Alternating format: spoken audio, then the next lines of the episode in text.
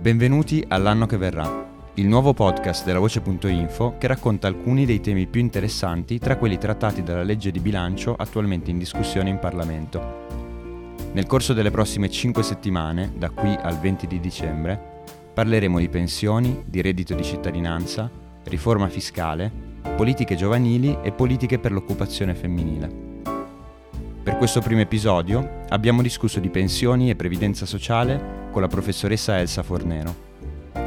Se avete commenti o suggerimenti fatecelo sapere tramite i nostri canali social o all'indirizzo desk-lavoce.info. Io sono Massimo Taddei e questo è l'anno che verrà. Siamo qui con la professoressa Elsa Fornero, che insegna macroeconomia all'Università di Torino ed è stata ministra del lavoro e delle politiche sociali dal 2011 al 2013. Buongiorno professoressa, grazie per essere con noi. Un cordiale saluto a lei e a tutti quelli che ci ascoltano. Cominciamo con un po' di contesto. Il suo nome è indissolubilmente legato alla riforma delle pensioni del 2012 varata appunto dal governo Monti. Ma perché è stata fatta quella riforma? Perché è così importante? In quella riforma, certamente non perfetta, ma nessuna lo è, in quella riforma c'era un tentativo di riequilibrare i rapporti tra generazioni profondamente squilibrati negli anni passati in favore delle classi di età mature o quasi anziane o anziane. E questo è un obiettivo di medio-lungo termine che la politica fa fatica a condividere perché la politica si concentra troppo sul breve termine e quindi non vede al di là della prossima elezione o tende a non vedere. È questo che eh, è vero, la riforma è stata fatta in un momento di emergenza, ma la riforma guardava al futuro e guardava, ripeto, a un contratto tra generazioni più equilibrato di quanto non sia stato negli ultimi decenni. Dopo le elezioni del 2018, però, con il cosiddetto governo giallo-verde, è stata introdotta quota 100, che lei ha spesso definito come una controriforma. Quota 100 ha permesso di in qualche modo eludere i criteri previsti dalla riforma Monti Fornero e di andare in pensione con 62 anni di età e 38 di contributi. Dopo tre anni di sperimentazione, il governo Draghi ha deciso di cancellare questo meccanismo, introducendo però quota 102, per rendere in qualche modo meno traumatica la transizione da quota 100 a appunto il sistema pensionistico pensato dal ministro Dini e poi appunto applicato nuovamente con la sua riforma. Di cosa si tratta? Cos'è quota 102 e soprattutto quanto ci costerà? Adesso si tratta il governo Draghi, il Draghi stesso, ha detto in maniera molto chiara che considera quella eh, controriforma un errore e ha detto che occorre tornare alla normalità. Abbiamo capito dopo che normalità per eh, presidente Draghi vuol dire un'età di pensionamento più elevata e una pensione calcolata di più secondo il nuovo metodo di cui parleremo credo dopo. Per rendere meno traumatica questa transizione, però, si è appunto deciso di introdurre quota 102. Una misura che inasprisce un po' i requisiti precedenti perché anziché avere quota 100 si ha quota 102, che vuol dire avere 64 anni di età e, e almeno 38 anni di contributi. Questo vuol dire che la platea dei possibili pensionati rispetto a quella di quota 100 si riduce e è stato calcolato, mi pare nella relazione tecnica, si calcolava che ci fossero circa 15.000 persone in questa condizione, quindi oggettivamente non è un aprire le porte a pensionamenti anticipati.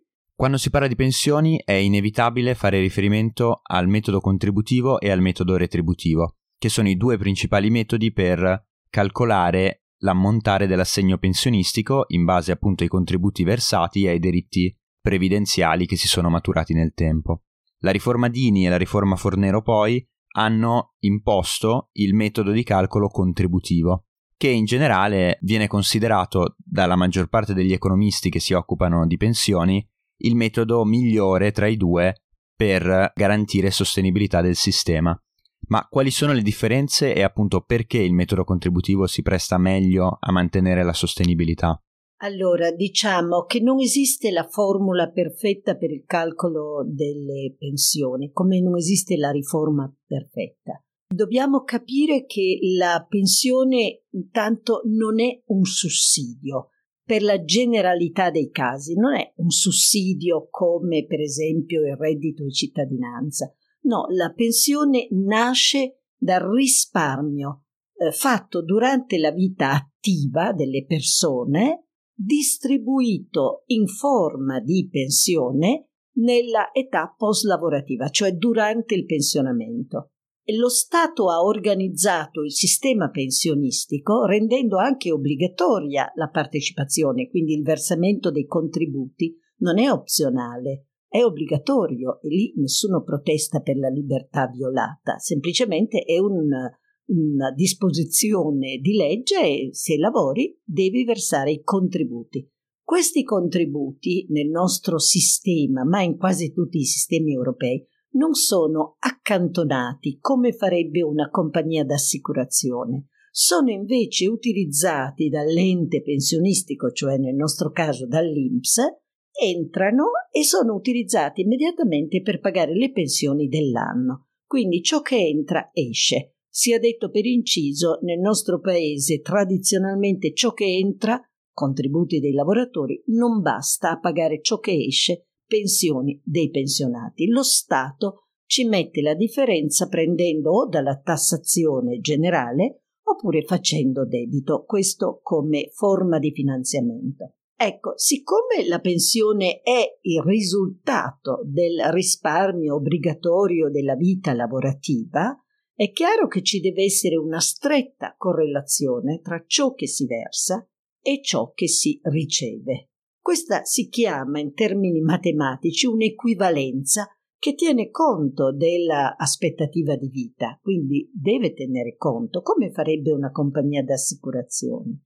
E questo è il cosiddetto metodo contributivo, che dice la tua pensione dipende da tutti da tutti gli euro che hai versato nella tua vita lavorativa e dall'età di pensionamento. Questo è. Naturalmente il sistema è pubblico e allora bisogna fare delle eccezioni.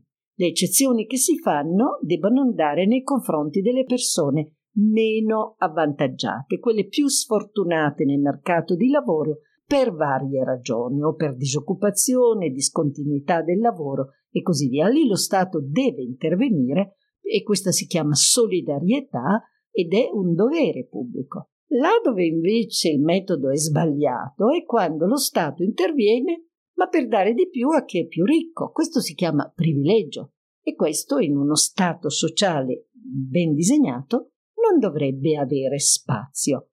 E questo è il punto. La formula precedente aveva dentro una, diciamo così, discrezionalità politica molto elevata, perché quello che abbiamo detto prima è un sistema sostenibile nel tempo ed è importante che sia sostenibile. Oggi noi siamo tutti innamorati della sostenibilità green e dovremmo anche prestare molta attenzione alla sostenibilità di questo contratto tra generazioni che si chiama sistema pensionistico. Ma se lo Stato interviene dicendo ma sapete cosa? I giornalisti, per esempio, sono più vicini a noi, gli diamo un po' di più. Oppure un'altra categoria avvantaggiata che è sindacalmente più forte, gli diamo un po' di più. I pubblici dipendenti, anche loro sono vicini al potere politico, gli diamo un po' di più. Questo è uno strumento nelle mani del politico, però sganciato dai fondamentali del sistema pensionistico e in genere provoca privilegi. Privilegi che però qualcuno paga. E il paradosso è che spesso questi privilegi sono pagati da persone, lavoratori, che sono addirittura più poveri di quelli che ricevono i privilegi. E questo è una vera e propria ingiustizia. Allora, la formula retributiva che diceva io vi do il 2% all'anno sui contributi, beh, il 2% non si scrive in una legge, anche se era scritto in una legge. Il 2% deve venire dalla fonte che alimenta il pagamento delle pensioni. La fonte che alimenta il pagamento delle pensioni è il PIL. E il PIL è fatto di occupazione e produttività. Quindi se l'occupazione aumenta e la produttività aumenta, si può riconoscere. Ma se invece l'occupazione aumenta e la produttività addirittura ristagna o addirittura diminuisce, dare il 2% vuol dire farlo pagare a qualcun altro, che sono i giovani che verranno. Ecco quindi la formula retributiva non è il male assoluto, perché potrebbe essere anche congegnata meglio, però quando ha un eccesso di interferenza politica, cioè il politico che decide, magari diciamo così, sbandierando diritti acquisiti eh, senza domandarsi chi li paga e chi li riceve, e invece bisogna vedere che cos'è che sorregge il sistema altrimenti si fanno belle affermazioni politiche, ma poi qualcun altro ne paga il conto. Quindi la formula contributiva, ripeto, non è miracolosa, ha anche qualche difetto sicuramente, ma è trasparente. Come diceva prima, i contributi nei sistemi previdenziali pubblici non vengono accantonati all'interno di un fondo pensione come avviene con una compagnia di assicurazione privata, ma nonostante questo in Italia, come in moltissimi altri paesi, esiste comunque un rendimento garantito che è dato dal tasso di crescita del PIL. A questo le persone tipicamente non pensano, ma sui contributi c'è un tasso di rendimento e questo tasso deriva dal fatto che quando ci mettiamo tutti insieme, come facciamo nel sistema pensionistico, ciò che si può riconoscere come rendimento sui contributi è il tasso di crescita del PIL è un'approssimazione, ma prendiamolo così, che dipende dal numero di lavoratori che ci sono, quindi se aumenta il numero di lavoratori questo alza il rendimento e al tempo stesso dipende dall'aumento del reddito pro capite, cioè dalla produttività. Da questo punto di vista, una maggiore consapevolezza del funzionamento del sistema pensionistico potrebbe anche spingere a comportamenti meno individualistici, dato che la crescita comune, ossia il PIL, garantisce poi anche in futuro un beneficio individuale in termini di assegno pensionistico che chiaramente è più elevato nel caso in cui si abbia una crescita del PIL maggiore nel corso degli anni. Ha assolutamente ragione. Un po' di consapevolezza di che cosa sono le relazioni all'interno dell'economia aiuterebbe molte cose, aiuterebbe anche a comportamenti intanto più, diciamo, solidaristici e poi anche più pro crescita. È difficile parlare, eh, la crescita può anche essere tumultuosa e avere molti costi, ma la decrescita raramente è felice e su questo dovremmo riflettere tutti. E quando parliamo di pensioni, dobbiamo intanto comprendere che le pensioni non vengono dalle promesse politiche. Molte persone hanno delle convinzioni errate, hanno la convinzione di aver pagato troppi contributi per la pensione che ricevono, mentre in generale è vero il contrario, hanno pagato troppo pochi contributi per la pensione che ricevono. Lo so che è amaro e forse anche brutto dirlo, però è così. Parlando del modo con cui vengono pagate le pensioni, prima stava raccontando che le pensioni di oggi vengono pagate tramite i contributi dei lavoratori di oggi che non vengono accantonati ma appunto vengono utilizzati per pagare le pensioni. Noi sappiamo che la popolazione italiana è destinata ad invecchiare, che i pensionati saranno sempre di più e che i lavoratori in età attiva saranno sempre di meno. Considerando questo scenario, come possiamo garantire ai giovani di oggi il pagamento di una pensione quando saranno vecchi se la forza lavoro sarà sempre meno e i contributi versati saranno sempre meno? Allora, lo scetticismo dei giovani nei confronti del sistema pensionistico è molto diffuso, emerge quasi sempre nelle domande che i giovani mi fanno quando li incontro. È uno scetticismo che ha molte giustificazioni, ma ha anche, diciamo, delle risposte meno amare di quelle che eh, di primo acchito si potrebbero dire, ah sì, è vero, voi la pensione non ce l'avrete mai. E quindi qual è una possibile soluzione per avere prospettive più rose? Come si fa a garantire oggi ai giovani che avranno una pensione domani? La base per la pensione è il lavoro, non sono le promesse della politica.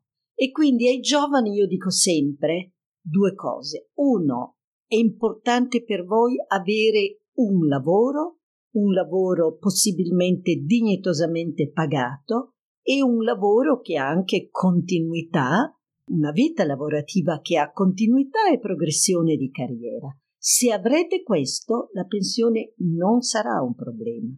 E se non avrete una vita di lavoro degna di questo nome, che allora sarete probabilmente poveri da lavoratori e poveri da pensionati. Ma nessuno può promettervi una buona pensione se in realtà il mondo del lavoro esclude una notevole parte di lavoratori, eh, si regge su produttività bassa e quindi su retribuzioni anche basse. È impossibile avere delle buone pensioni se non si ha un buon mercato del lavoro funzionante bene e anche con retribuzioni adeguate.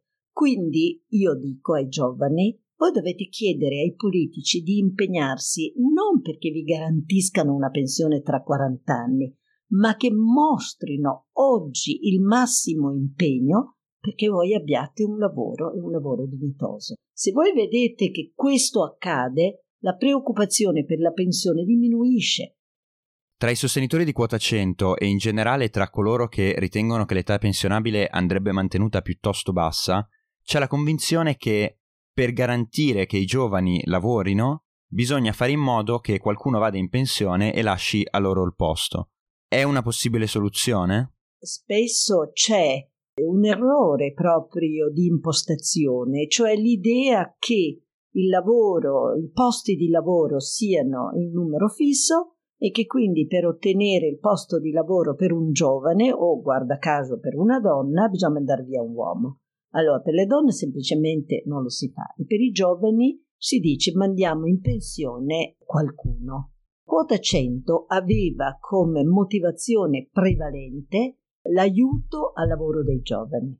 È accaduto? No, non è accaduto. E io ricordo bene che nei momenti di grande entusiasmo dei proponenti, non solo da parte della Lega ma anche da parte del Movimento 5 Stelle, si diceva avremo tre nuovi lavoratori per ogni pensionato anticipato. È successo reciproco, abbiamo avuto un lavoratore ogni tre pensionati all'incirca. Il mondo del lavoro può anche restringergli i posti se non c'è crescita, se non c'è innovazione, se non c'è capitale umano adeguato. E però allora diventa sempre più difficile pagarle le pensioni. In realtà noi dovremmo lavorare per un mondo del lavoro inclusivo dove c'è posto per i giovani, c'è posto per le donne e anche per i lavoratori meno giovani che possono continuare a lavorare. Sto sempre parlando di persone in buona salute che non svolgono lavori usuranti o particolarmente gravosi. Un'ultimissima domanda prima di chiudere. Tra il 1995 e il 1996 in Italia è stata discussa e approvata la riforma delle pensioni Dini, che prevedeva il passaggio al metodo contributivo e prevedeva tutta una serie di aggiustamenti per rendere il sistema pensionistico più sostenibile. Una riforma molto simile, si potrebbe dire quasi copiata, è stata approvata in Svezia nel 1997, l'anno dopo. La riforma svedese nel giro di pochi anni è stata attuata e oggi è la normalità considerare il metodo contributivo come il metodo di calcolo della pensione e il sistema è sostenibile da 25 anni. In Italia la riforma Dini non è di fatto mai stata del tutto attuata, si è provato ad accelerarne l'introduzione nel 2011-2012 con la riforma Monti Fornero, ancora oggi non siamo riusciti a passare del tutto al metodo contributivo e continuiamo a discutere di pensioni a 25 anni di distanza dalla riforma Dini. Col rischio di ricevere una risposta scontata le chiedo perché. Diciamo il problema è generale e senza voler fare di ogni erba un fascio, vorrei dire che è proprio un problema di uh, politica, cioè di, se vogliamo dire, livello del discorso e dell'azione politica nel nostro paese. Manca il coraggio di dire la verità alle persone, manca il coraggio di spiegare i perché di una riforma, perché le riforme non sono fatte per punire le persone. Le riforme di questo tipo, del lavoro, delle pensioni, sono fatte per aggiustare le crepe che il sistema ha. E allora questo andrebbe detto in maniera trasparente Ma se le persone interpretano la riforma come sottrazione di diritti, come sottrazione di benefici, è chiaro che sono tendenzialmente contrari. Se tu gli spieghi le cose, questa è la mia personale esperienza, se tu spieghi le cose in maniera chiara, senza bugie, senza diciamo una sorta di do des, io ti do questo, poi tu mi voti, allora le persone comprendono. E questo secondo me è molto importante. Allora, e anche molte volte in seguito, è mancato il coraggio di dire signore abbiamo bisogno di rendere la formula pensionistica un po' meno generosa, non basata su promesse nostre, ma basata sui fondamentali dell'economia, quelli di cui parlavamo prima. Abbiamo bisogno di allungare l'età di pensionamento proprio per mettere a posto quelle crepe che il cambiamento demografico introduce nel sistema. Dobbiamo aggiustare. Si chiama non è dare una mano di bianco, è aggiustare per la sostenibilità del sistema gli elementi che lo caratterizzano. Allora, gli statisti hanno il coraggio di dire le cose, i politicanti molto meno. Quindi da noi spesso le riforme sono state fatte e poi un po' nascoste, non mai rese trasparenti. Qui si fa una riforma e si dice sì, però tranquillo che tanto questo riguarderà eh, la generazione tra 30 anni non toccherà a te. Sì, però se le crepe sono profonde, 30 anni non si reggono. E allora quello che bisogna dire è dire guarda, abbiamo questa casa comune che è il sistema pensionistico, dobbiamo metterla a posto, cerchiamo di distribuire i sacrifici tra voi che avete lavorato tutta una vita e quelli che verranno che avranno una formula interamente sulla loro intera vita lavorativa un po' meno generosa. E allora possiamo solo sperare in un futuro che sia caratterizzato più da statisti che da politicanti. Io la ringrazio per essere stata con noi, professoressa Fornero. Noi ci sentiamo lunedì prossimo per parlare di reddito di cittadinanza con Massimo Baldini. A presto con l'anno che verrà.